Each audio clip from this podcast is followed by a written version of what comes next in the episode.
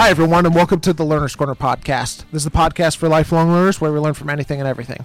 My name is Caleb Mason, My name is not Caleb Mason. It's Todd Ixenball, aka the Todd Father. and we have a great episode for you today. Today, we are talking with Rebecca Soffer, and Rebecca uh, co founded and co authored a book, well, She co-founded an organization and- called Modern Loss and she and authored a book. called Modern Loss. Boom. And so we're talking with her about grief today. We're talking about here uh, about the unexpected things that come with grief and um, the do's and don'ts of being with someone who is grieving. Now, you may be listening to this podcast and you're going, "Why on earth are why are we talking about this?" And you could be on a spectrum. You could have. Uh, could be a person who has had relatively little experience with, with grief, maybe grief over um, a loved one dying, or grief over job loss, or, or whatever it is, something tragic happening. Maybe maybe you're a person who hasn't had a lot of that. Maybe you're another person who's raising your hand saying, "Okay, I have had way more than my fair share of this." So you could be at all sorts of spectrums, but right, you could, you're probably also asking the question, "Why the heck is Todd and Caleb talking about this, and why is it something that matters?" Well, first of all, at some point, whether you've encountered it or not, we're all going to run into grief. Whether it's expected, unexpected, anything. And the other part of the reason is like It's personal. it's very personal to us. Um, like for me, just in in the last two years, um, I've lost an aunt. I've lost um, two uncles. One, um, one very unexpectedly, and that happened recently. And my my grandpa passed away, who I was really close with as well. And um, the other thing is too, um, you know, about a year and a half ago, I was involved in a car accident, um, which which actually ended up in um, someone someone passing away and dying in the car accident um, that I was involved in as well. And uh, Todd, I know that you've been uh, that you have your own stuff with grief as well. Yeah, so when I was 20 years old, um, 2012 uh, is when it started a string of, of very impactful deaths that happened in my family. So in um, early spring of 2012, my grandma passed away, my mom's mom, and then um, it was in March, and then three three months later, my dad died. So my mom lost her her mom, and then her husband within three months, and then uh, uh, three years later, after helping my uncle, um, uh, who was just dealing with an alcohol addiction, he he died. Um, so we lost within three years. Um, we lost my grandmother, my father, and then um, and my uncle. And so uh, I have two pers- two unique perspectives with this. One, going through it myself, but then also watching my mother go through this excruciating process of of losing three incredibly close people to her and, and just watching as she suffered as she went through the grieving process and then re-went through the grieving process and then re-went through the grieving process uh, multiple times and just what what that looks like um, from that perspective. And so yeah it is personal for both of us um, and unfortunately grief is kind of part of the human experience um, in that we all lose people. We do, and it's uh, it's inevitable. It's going to happen at some point. yep And so we're going to talk with Rebecca about that, and then uh, but we have a great resource though we, we do have a great resource.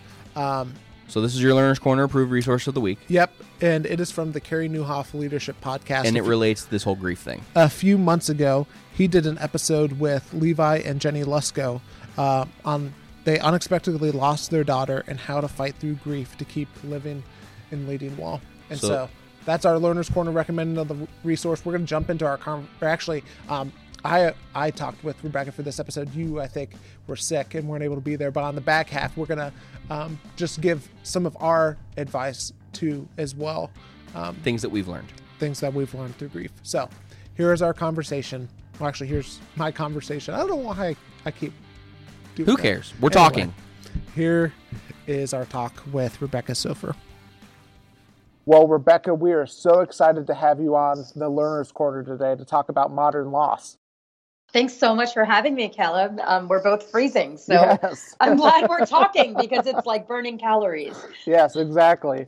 Well, hey, just as we're getting started, um, you you've co-authored a book um, yes. called Modern Loss, and then you've you've also have um, kind of co-founded this movement called Modern Loss as well. And just as we're getting started, would you mind just telling us a little bit about what Modern Loss is and how it got started? Yeah, so Modern Loss is um, like the actual modern loss that we run, not mm-hmm. necessarily the phrase, is a website that I launched with my my co-founder Gabby Birkner just over five years ago, um, when we were both massively pregnant because we're crazy, um, and we we started it. It's essentially an online publication that publishes literary nonfiction, so like personal essays, mm-hmm. but also resources and advice columns, um, things of note and interest, all all circling around one theme, which is grief and loss mm-hmm. from death loss. Um, and a lot of our audience are, are younger people, people who are going through something like this earlier than they would have anticipated going through it. So mostly people in their 20s through 40s, but you know, we have our demographics are very very broad because this topic as we know, it's universal. It's literally going to affect everybody. And what we are trying to do is provide an outlet for people to share their own stories in a way that is literary and beautiful and let it all hang out and somewhat snarky and real talkish um, so that it's a cathartic experience for them but mm-hmm. also by extension we want those pieces to draw other people around the world out of their isolation just by virtue of reading them and making them realize that they're not alone in their grief, even if they feel that way. Um, and then, you know, what we also want to do is change the culture, change the stigma that surrounds talking about loss and grief, especially in Western culture. Um, and finally, our, our, our, our, you know, we have many goals. Our mm-hmm. last goal is to just show people that they're resilient and be, you know, optimistic and show that you could be going through something that feels like the worst thing in the world, and it, it could very well be. But chances are that you can still live a really meaningful and really enjoyable life alongside all the loss that you have to deal with for the rest of your life. Mm-hmm. So we are, you know, we publish stories online, um, but then separately we have a book called Modern Loss Candid Conversation About Grief. Beginners Welcome. It came out last year with HarperCollins. Um, and we do, you know, I do events all over all over the country now. So mm-hmm. we're kind of like everywhere. Yeah. and, and, I'm tired. and that that's one of the things that I love about um, as I was looking through your website and even looking throughout the book is that you do have the stories to which people can relate to and almost have this sense of um, just identifying with people and helping people not feel alone. But then you get really like there's really practical stuff about hey here's what you need to know about um, preparing for funerals and stuff like that as well. And so it, you kind of hit it on both ends of the spectrum. The the super emotional and relatable part, and then the super like, hey, this is just the practical stuff that you need to worry. Like, I don't know if worry about is the right word, but just take care of as well. Mm-hmm, mm-hmm. Yeah, you, you pretty much you, you, you get what we do. well, hey, um, you know, just as uh, we're getting started, um, you know, would you be able to tell kind of, uh, you know, the story that kind of led you to really uh, deal with grief? Because that's one of the things that I think, um, you know, we all have unexpected losses in our life and we're not prepared for them. Would you mind just starting and sharing a little bit of that story, of your story? Of course. Um, so this was not something that I really set out to do in life. I think a lot of us have plans for what we're going to accomplish, mm-hmm. and life provides many surprises along the way. And my big surprise was that, um, you know, I went to journalism school at Columbia. I was working for the Colbert Report in daily, you know, political satire. Uh, I wanted to be in TV. I wanted to do really witty TV production. Um, but while I was there, when I was 30, um, my mother was killed in a car accident. Right before, right after uh, I had said goodbye to her, goodbye to her after a family vacation. Uh, she had dropped me off at my apartment along with my dad, very late at night, and then they they got back in the car. They were driving. I, I, live in New York City. They kept driving to Philadelphia, which is my hometown, and had a terrible accident on the New Jersey Turnpike. And my mother was killed, and my father was not. And it changed everything. Um, it changed how I related to him. It changed how I viewed my position in the world. It changed how I viewed myself.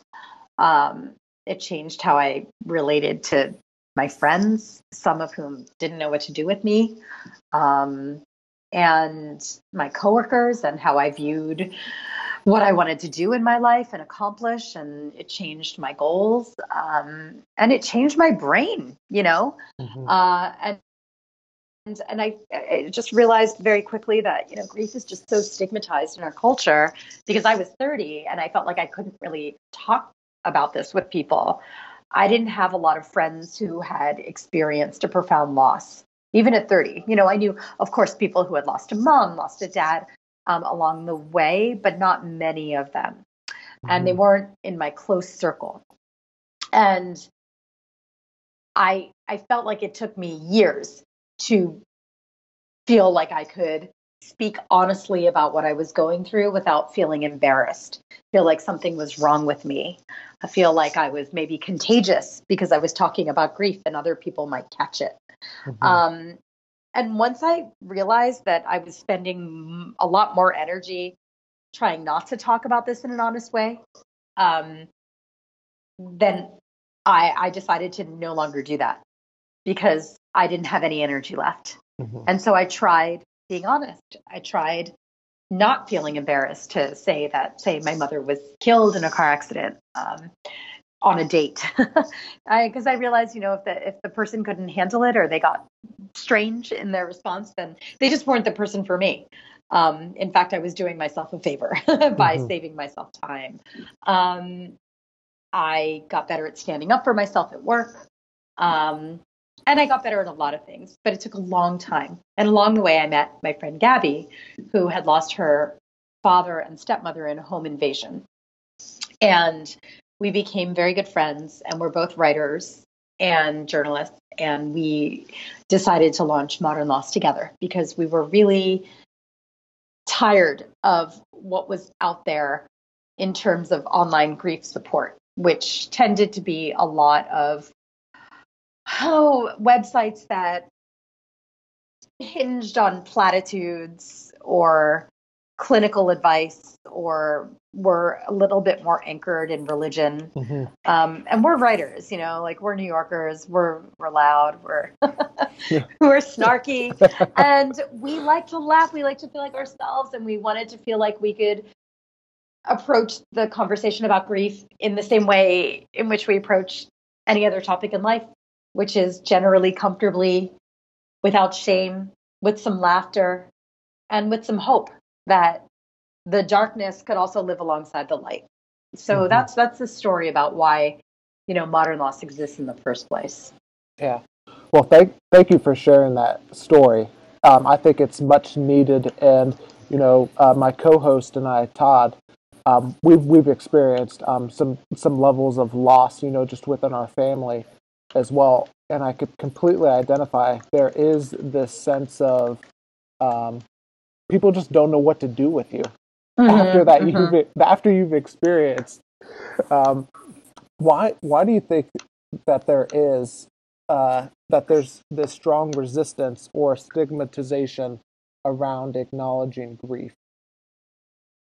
I think it's because we haven't done a good job over the course of a couple generations of making this a topic that we can talk about outside of circles that are relegated to church basements or um, you know therapist offices or circle formats. Um, i just i think that we're just not so good at talking about it in the open. Um, and we have to talk about it in the open now more than ever because we are increasingly living away from extended family mm-hmm. and switching jobs a lot more and not going to church or synagogue or what have you on a regular basis. We're just out and about all the mm-hmm. time mm-hmm. trying to keep our heads above water.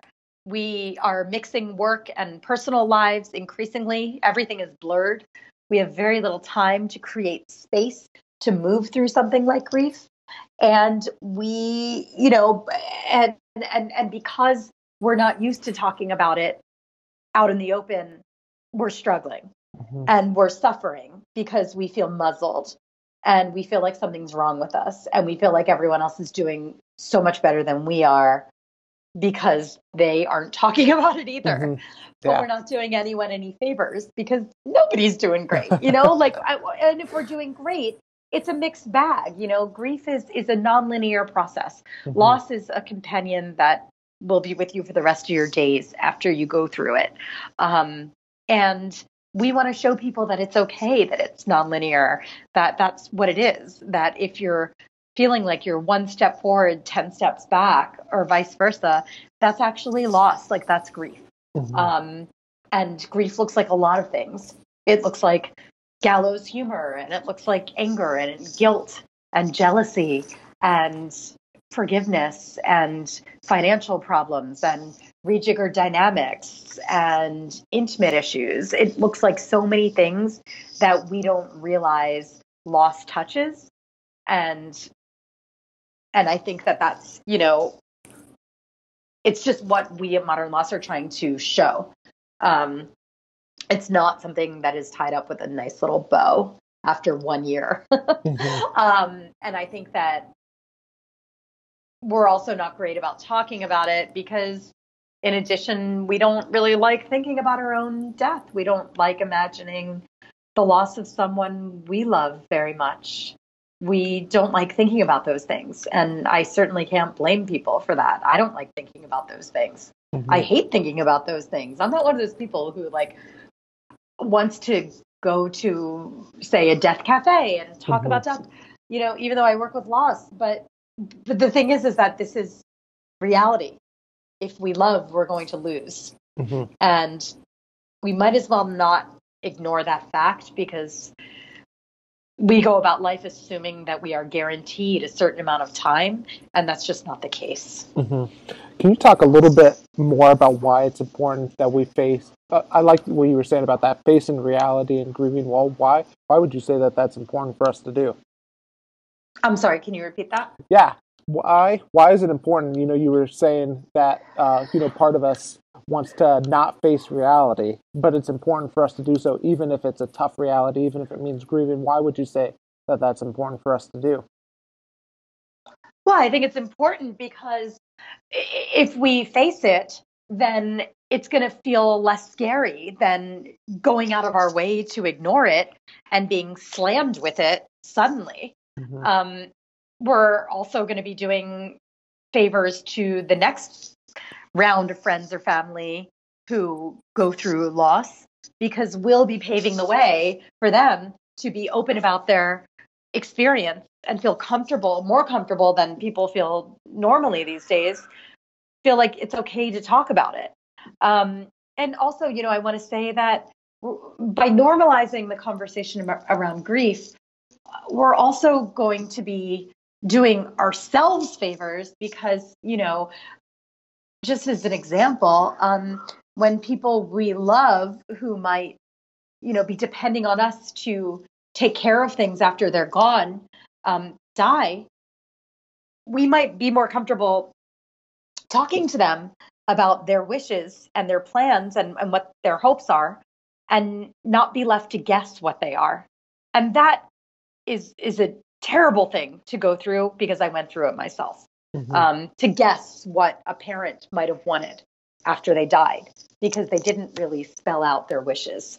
Um, I'm a big, big proponent of having this conversation with people while while you're still healthy and thinking through what you might want for yourself while you're healthy, while you're young, and reevaluating that from time to time.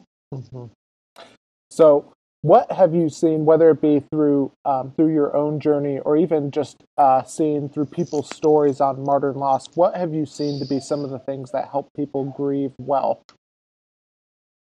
Um, I think some of the things that help people grieve well are honestly a, a good support system for mm-hmm. sure. Not everybody has that, but that absolutely helps. A good support system full of people who truly care, even if they can't give everything that the person in grief needs at every single moment, because nobody can. We all have our own lives. I think that a person who has a support system full of people, or even a couple people who are active listeners, who are okay being with that person in pain, who don't feel like it's up to them to make everything better, and just know that just being there goes a long way. I think that that's really amazing. I mean, like, I don't know really what grieve well means. Yeah. I think it's just grieving in a way that is true to you. I guess that's how I would define it. Mm-hmm. I think that, you know, to grieve well, uh, you need to know yourself and you need to check in with yourself and how you're feeling. You, you, people who grieve well are not hurting themselves or anybody else physically or really mentally or emotionally. Um, they are trying to figure out what they need on any, any given day and and stand up for what those needs are. Um, because unfortunately it really is up to us the people dealing with loss to to know what you need. Um, and you might not know what you need tomorrow today but if you think about what you need today then it's kind of up to you to to figure out how to get that um, it's totally unfair. mm-hmm. I mean, when when you lose somebody, the world should absolutely owe you five years at you know yeah. at a beautiful spa somewhere like I don't know in the Rockies. I don't know, um, but uh, but it doesn't give that to you. It still gives you lots of life to deal with. Mm-hmm. So I just think that you know it's it's a tough reality, but the better we get at examining our needs and our feelings and making space for moving through our losses, like, you know, not filling all the time to the hilt, um, having some reflection time, checking in with ourselves, that will allow us to grieve better than some people grieve today. Mm-hmm.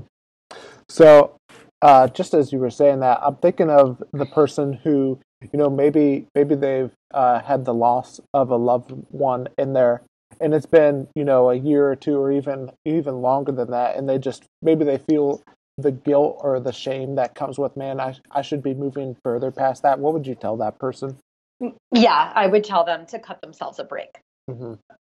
the you know people look at these timelines and they compare themselves to other people and it's pointless because you know maybe someone else looks like they're doing just fine, but you don't really know what's going on in their lives.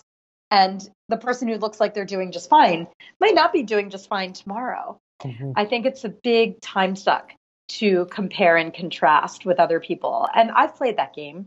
I'm, you know, I'm, I'm, I'm I don't want to be a hypocrite and say, you know, I haven't done it.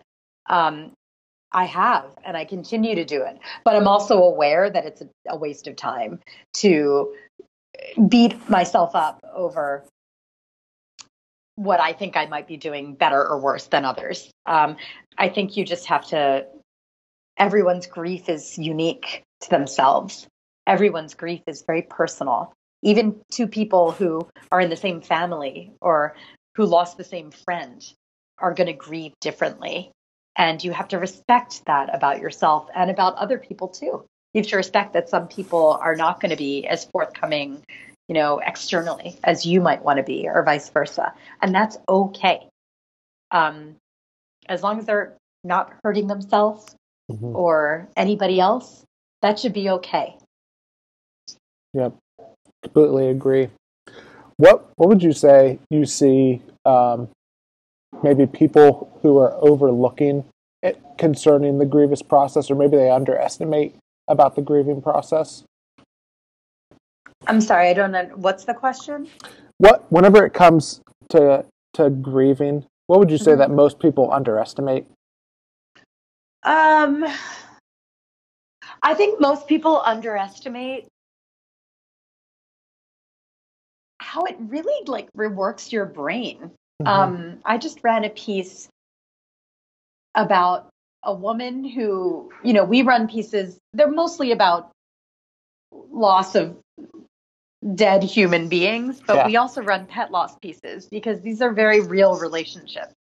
Um, and she talked about how her cat, her cat's death broke her brain. How in grief, you know, she didn't realize she was in such deep grief that you know she had she has mild dyslexia and all of a sudden her symptoms spiked and all of a sudden she couldn't keep track of time and her words were becoming inverted. She was really truly in a fog and she really underestimated the impact that grief has neurologically on us.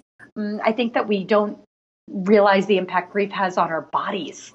On you know after my mom died i had everything happen to my body from like intense weight loss to some weight gain that I couldn't control. Like, no, I couldn't control any of it to extreme insomnia.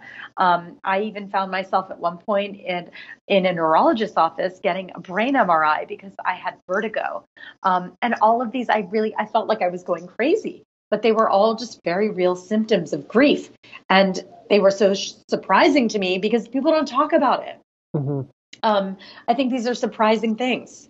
And that's why I believe in the importance of talking about it. Oh, yeah. yep. because you're going to feel a lot less crazy if you know that this is this is okay. Like not okay, but this happens. Mm-hmm. Definitely, completely agree. What would you say for? We, have talked a lot about the person who is um, going through the grieving process, but you know, I think a lot of our, a lot of us um, can sometimes find ourselves on the opposite end of that, to where we know someone who's gone through um, maybe an unexpected loss or an unexpected tragedy. Um, just through what uh, through your own story and even talking with other people and seeing their stories, um, what would you say are maybe some like do's or don'ts for for friends of people who are going through um, an unexpected loss? Um, yeah, well, we, we so we have on modern loss, we always say that we don't pass judgment, that yeah. everybody is welcome to fly their flag. However, we reserve the right to pass judgment on some things that we think really empirically do not work and do yeah. not help. And please don't ever do that. Please, please, please. Mm-hmm. So, you know, what we, what we, a lot of them are, um, are don'ts, uh, which might sound really off putting, but it's more because the do's are actually pretty easy. Mm-hmm. Um, to me the don'ts are please don't compare. Please don't please don't say things like i know exactly what you're going through because you don't. I mean if you are trying to support somebody and you yourself went through something profound it is very profound and it is mm-hmm. very valid but you don't know exactly what that person is going through. And when you say that you make them feel like something's wrong with them if they're not moving through it in the same way you move through it. You don't know. Everybody's grief is totally different. Everybody's relationship with their lost person or pet is totally different than yours. So you have to respect that. Um, comparisons do not work ever. Um, saying, you know, um, you know, um, I, I, know how you feel. My dog died, or or something like that. Um, you don't. I mean, it, it's not. Again, everyone's grief, everyone's situation is different. Um, I would say that a look on the bright side type of platitude mm-hmm. is also not helpful. Um, something like, you know, saying to somebody who had a miscarriage, well, at least you have these two beautiful kids, or, you know, at least you're young, you can have, you can try again. Of course, like this person is not an idiot. Mm-hmm. They know they can try again, or they know, or maybe they can, or they know that they can um, you know they know that they can that, that they think they're they're aware that they have other kids or they have other good things in life. But you know you're trying to erase what they're feeling in the moment and that's not going to erase it. Um, telling someone you know well at least you had a great relationship with your mom. Great! That's awesome. The person had a great relationship with their mom. Well think about how maybe that makes it incredibly painful that that mother is no longer here. Eventually, hopefully, that person will be able to reflect on amazing, happy memories without feeling like they want to die. But chances are that day is not in those early days of grief. Mm-hmm. Um, you know, I just don't think that stuff helps. Uh, what I do think helps is making it very clear to somebody that you are there for them, that you love them or you care for them. If, say, they're a colleague, just that they're important to you, that they matter to you as human beings, and that you're not scared to sit with them in their grief. You're not going to be scared off by their sadness or their anger or their frustration. You, they can be themselves and you're not going to be scared away. Just being with them in their anger, expressing how unfair it is, goes so far.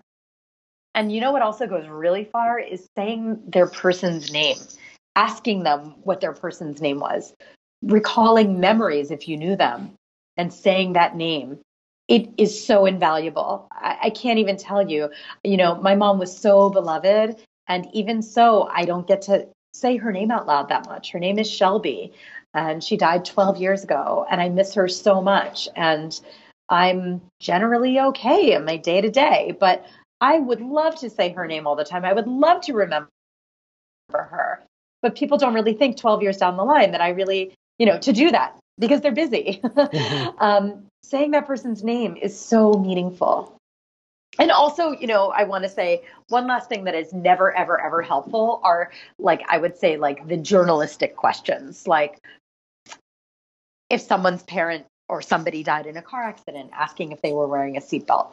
If someone was a smoker you know died of lung cancer did asking if they were a smoker. If you know um I don't know, if someone had a miscarriage, mm-hmm. asking what their pregnancy had been like or how they were, you know, treating themselves. These things don't help. In fact, they make it worse. They make, you know, they'll probably make the person want to slug you. yes, I I completely agree. Um, what would you say is one thing that you've learned overall about dealing with grief and loss that you would like people to take more seriously? Um, I mean, I think that I've already talked about a couple of those. Mm-hmm. Um, but in terms of, I guess, it, I guess in terms, you know, it's like counterintuitive to say, but like, I, I want them to embrace humor more. Yeah. I, I seriously want them to embrace humor more. Uh, you know, one of the, our tone at Modern Loss is very candid and very conversational and very hang loose, let it all hang out. And that's because that's kind of the way I talk. Um, and I don't want people to feel like talking about grief has to be this sanctimonious type tone where we are talking about the our dead loved ones in ways that make them sound like they're saints because people are people. Um, mm-hmm. Um, and that puts a lot of pressure on us when we're trying to like only remember the good stuff because there's a lot of not good stuff too. And that's okay. They were people. Um, I think that the more we embrace humor and don't view that as something disrespectful, uh, that's great because we all have to laugh yep. and we all have to feel like ourselves. And we can't be so heavy about it all the time if we don't want to be. Mm-hmm. Laughter is so important. Life is so messy. Um, so, you know, how frequently do you laugh about the inane aspects of life? So, you certainly should be able to laugh about the inane aspects of death because death is messy. And beyond that, if death is messy, grief is messy. Mm-hmm. And there's a lot of weird stuff that happens. And you have to laugh about it sometimes, or else you're going to go crazy. Mm-hmm. You know, I we have a lot of funny pieces in our book. Our book, you know, it's called Modern Loss, but there's a lot of humor in it. Um, at my mother's funeral, you know, it was like one of the worst days of my life, but there were really hilarious things that happened. And they kept me sane because I could hold on to that and have a moment of levity. Mm-hmm. What, what have you learned through your own grieving process? I've, I mean, I've learned a lot. Yeah. I've, I've, uh, but I think for myself, I, I've definitely learned to go easier on myself, be kinder to myself. Um, I've learned more patience with myself. Um, I'm still pretty hard on myself as a person in general. I'm very self-deprecating, but I, I've, I've become, I've, I've gotten to a point where I'm, I'm definitely kinder with myself. I, I don't beat myself up if I'm having suddenly a tough day a decade after my mom's death or several years after my dad's death, I used to think something was wrong with me. Like, oh God, you should be really okay by now. it's just not the way it works. Um, because I've realized now by publishing hundreds of pieces and meeting hundreds of thousands of, you know, like we, reading the hundreds of thousands of reader experiences over the last five years that this whole thing is just a mess. Mm-hmm. And that's okay. And I've learned that if a wave comes and it feels hard to weather, that wave is also going to go. mm-hmm. And there will be another wave. But if you ride it out, it, it you know, it's going to it's going to abate. Mm-hmm. And that helps me move through a lot of the tough moments. Well, Rebecca, thank you so much for being on the Learner's Corner podcast. I know that people are definitely going to want to connect with you and learn from you. So, where where's the best place for them to go to learn from you? Where's the best place for them to go to learn about uh, modern loss and also pick up the book as well? Sure. Um, well, we publish frequently, multiple times a week on, on our website, modernloss.com. Uh, we also have this amazing advice column. We have we're starting a legal advice column for an estate lawyer, which oh my gosh, I would have been so happy to have when I was in the thick of it. Um, we have we're starting a clinical advice column. Um, we have just the most amazing essays that are narrowly focused around one aspect of the loss experience, and we also pit, we, we publish people's stories. So mm-hmm. if, if any listeners are interested in sharing their story with us, we have pitch specs on our homepage um, that they can submit a pitch idea to us. Um, we work really closely with all of our contributors in a very high qualitative way. Um, separately, we are on all the social media channels. We have a really active Facebook page. We have an, a public Facebook Facebook page, and the thing that I love is that we have a closed Facebook group, which is amazing. It's linked to our open page. Um, we have just so many amazing people on this page. I have not once had to moderate it in nearly two years of it being up. People are just so incredibly supportive um, and loving to each other from all over the world. Uh, we're on Instagram, we're on Twitter. Everything is at Modern Loss, um, and I do a lot of events. Um, we, you know, we have live events all over the country. If you sign up for our newsletter, you'll you'll get clued into them. I also run them on Facebook, so you can see them.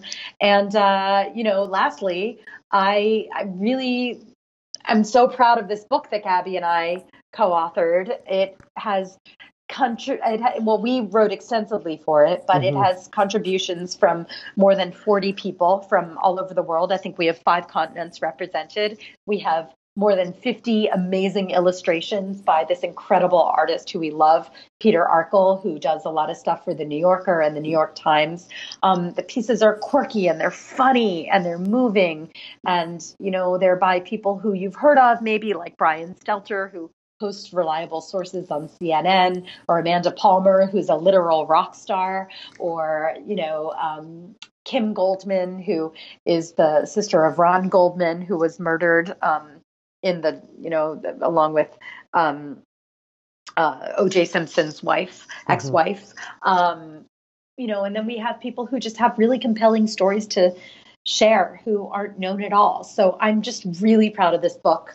Uh, I think that it it's really great because it's really colorful. There's tons of cartoons. It's really counterintuitive. It's not the book that you want to shove into your drawer and not let anybody see you're reading. It's mm-hmm. meant to be put on your coffee table, look really cool. Um, it's meant to be picked up and read for 20 minutes and then maybe thrown across the room for mm-hmm. three months and picked up again. So it's kind of meant to be a friend that accompanies you. Uh, so you know, we we we have many ways yeah. to connect with us, and um, I welcome all of them. Awesome. Well, Rebecca, again, thank you so much for being on the Learner's Corner today, and thanks just for your for your honesty and your vulnerability and your authenticity as well. Thank you so much. Thanks for having me, Caleb.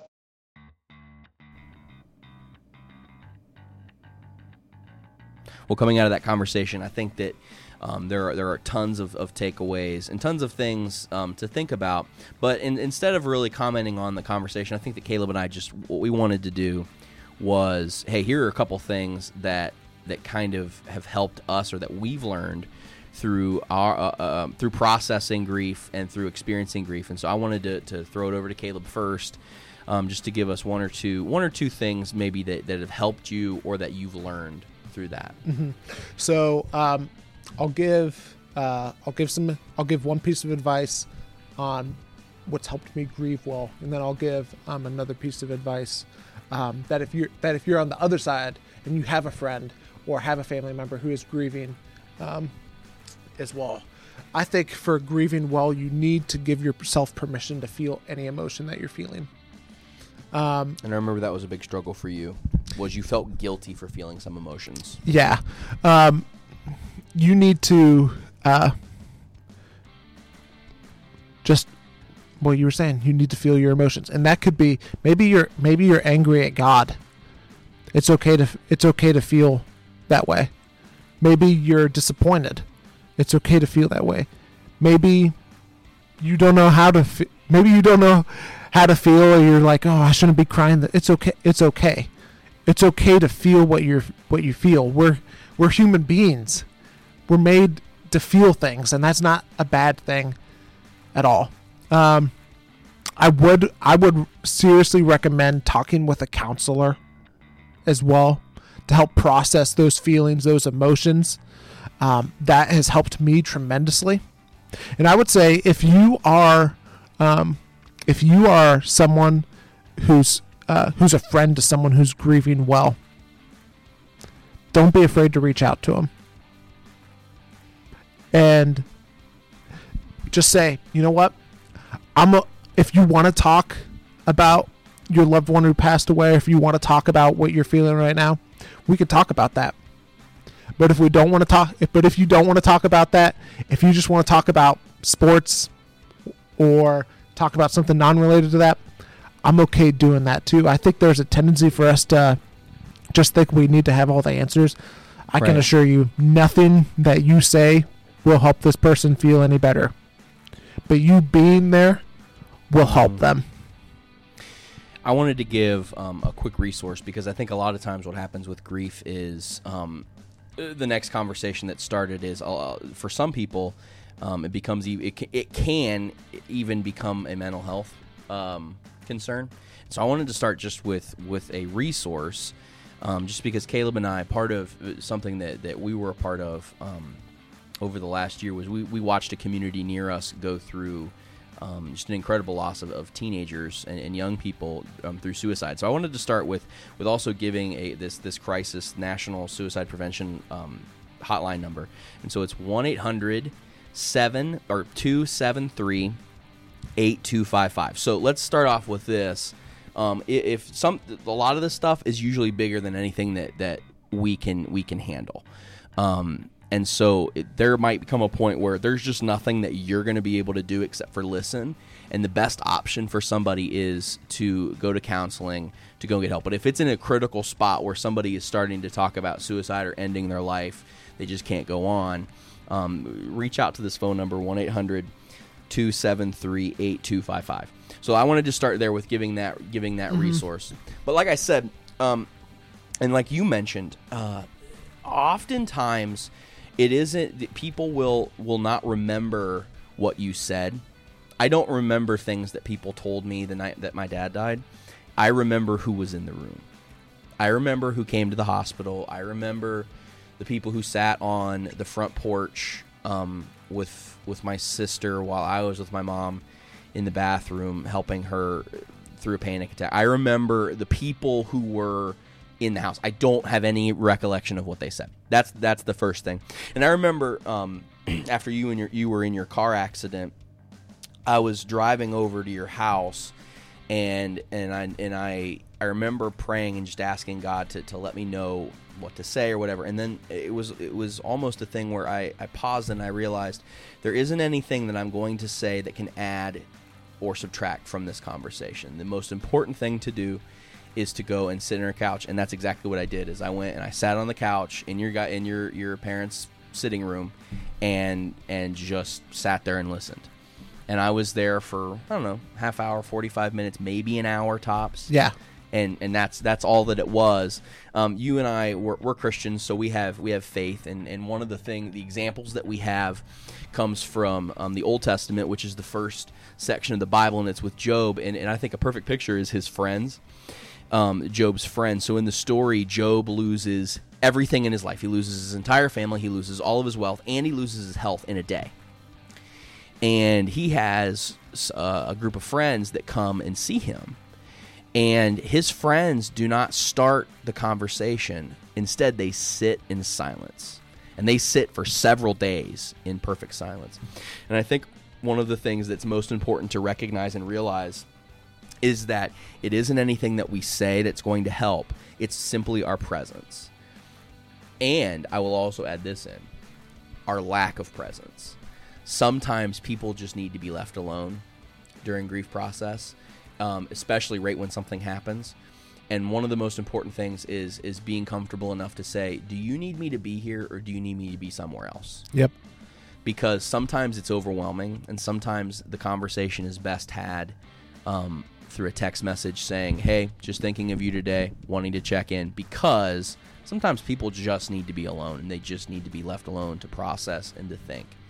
Um, so both things are are incredibly, incredibly helpful. One of the things that I've that I have um, my second thing, and this is my last thing, is um, for two of, of the deaths that, that happened, being my grandma and my, my dad. They were all they were sudden things. Mm-hmm. Um, they were totally unexpected. My uncle had been sick for many months. I mean, he was incredibly ill. Um, but my dad had both both my dad and my grandmother. They both had heart attacks, and it was a sudden thing. Matter of fact, um, my dad died in his barn. Um, now my grandma made it to the hospital, but both things were, were a sudden thing. And here is what I have learned whenever something happens all of a sudden, whether it's a car accident like you experienced, it's an, a sudden death that happens from a heart attack or mm-hmm. just from, or even from overdoses. I've heard this from people talking about losing family members to, to overdoses on drugs, even is there is a shock factor because you they, they may have not been able to talk to that person before they died. And so they need to be able to have an a, a person who can just listen. And they're going to say things and like you said they might be angry at god but they're going to need to say things and they're going to need a non-judgmental ear to be able to process openly with. The things that they say do not necessarily reflect what their actions are going to be. They just need a safe place to be able to say things. And, and that was true for me. I know that was true for you. Um, and I know that was also true from some for for like my sister and people in my family. It was just the ability to be able to be able to say some maybe not rational things and mm-hmm. it be okay and safe. Yeah. And I would uh, just add one more thing. If just even realizing that the grieving process um, it's not linear, it's circular. That's true.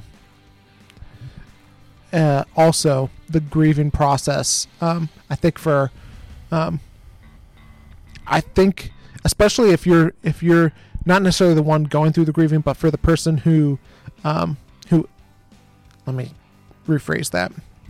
If you are the friend of someone who's going through the grieving process, I think a lot of times we can ask, "Hey, how can I help? Can I be there for you?" And then when the funeral happens, we can possibly forget. I would just encourage you if you have someone who is currently grieving, I would say it is. I don't know if it's. It's really important checking in to check in with them. Yeah, you don't have to have long conversations. You don't have to have deep theological. And you don't have conversations, and you don't have to provide answers. But sending a text, one of the yep. most caring things that you can do is to send a text message that says, "Hey, thinking of you this morning. Hope all is well." Yep and going beyond the funeral. Yep. So thanks so much for listening to the Learner's Corner today. Um, we're going to drop an episode later this week where we're going to reflect back on what we've learned in the month of February. And so the best way to make sure that you don't miss that episode is by subscribing. Subscribe to that podcast. To our podcast. Hit the subscribe button on whatever you use. Also, leave us a rating and write a review.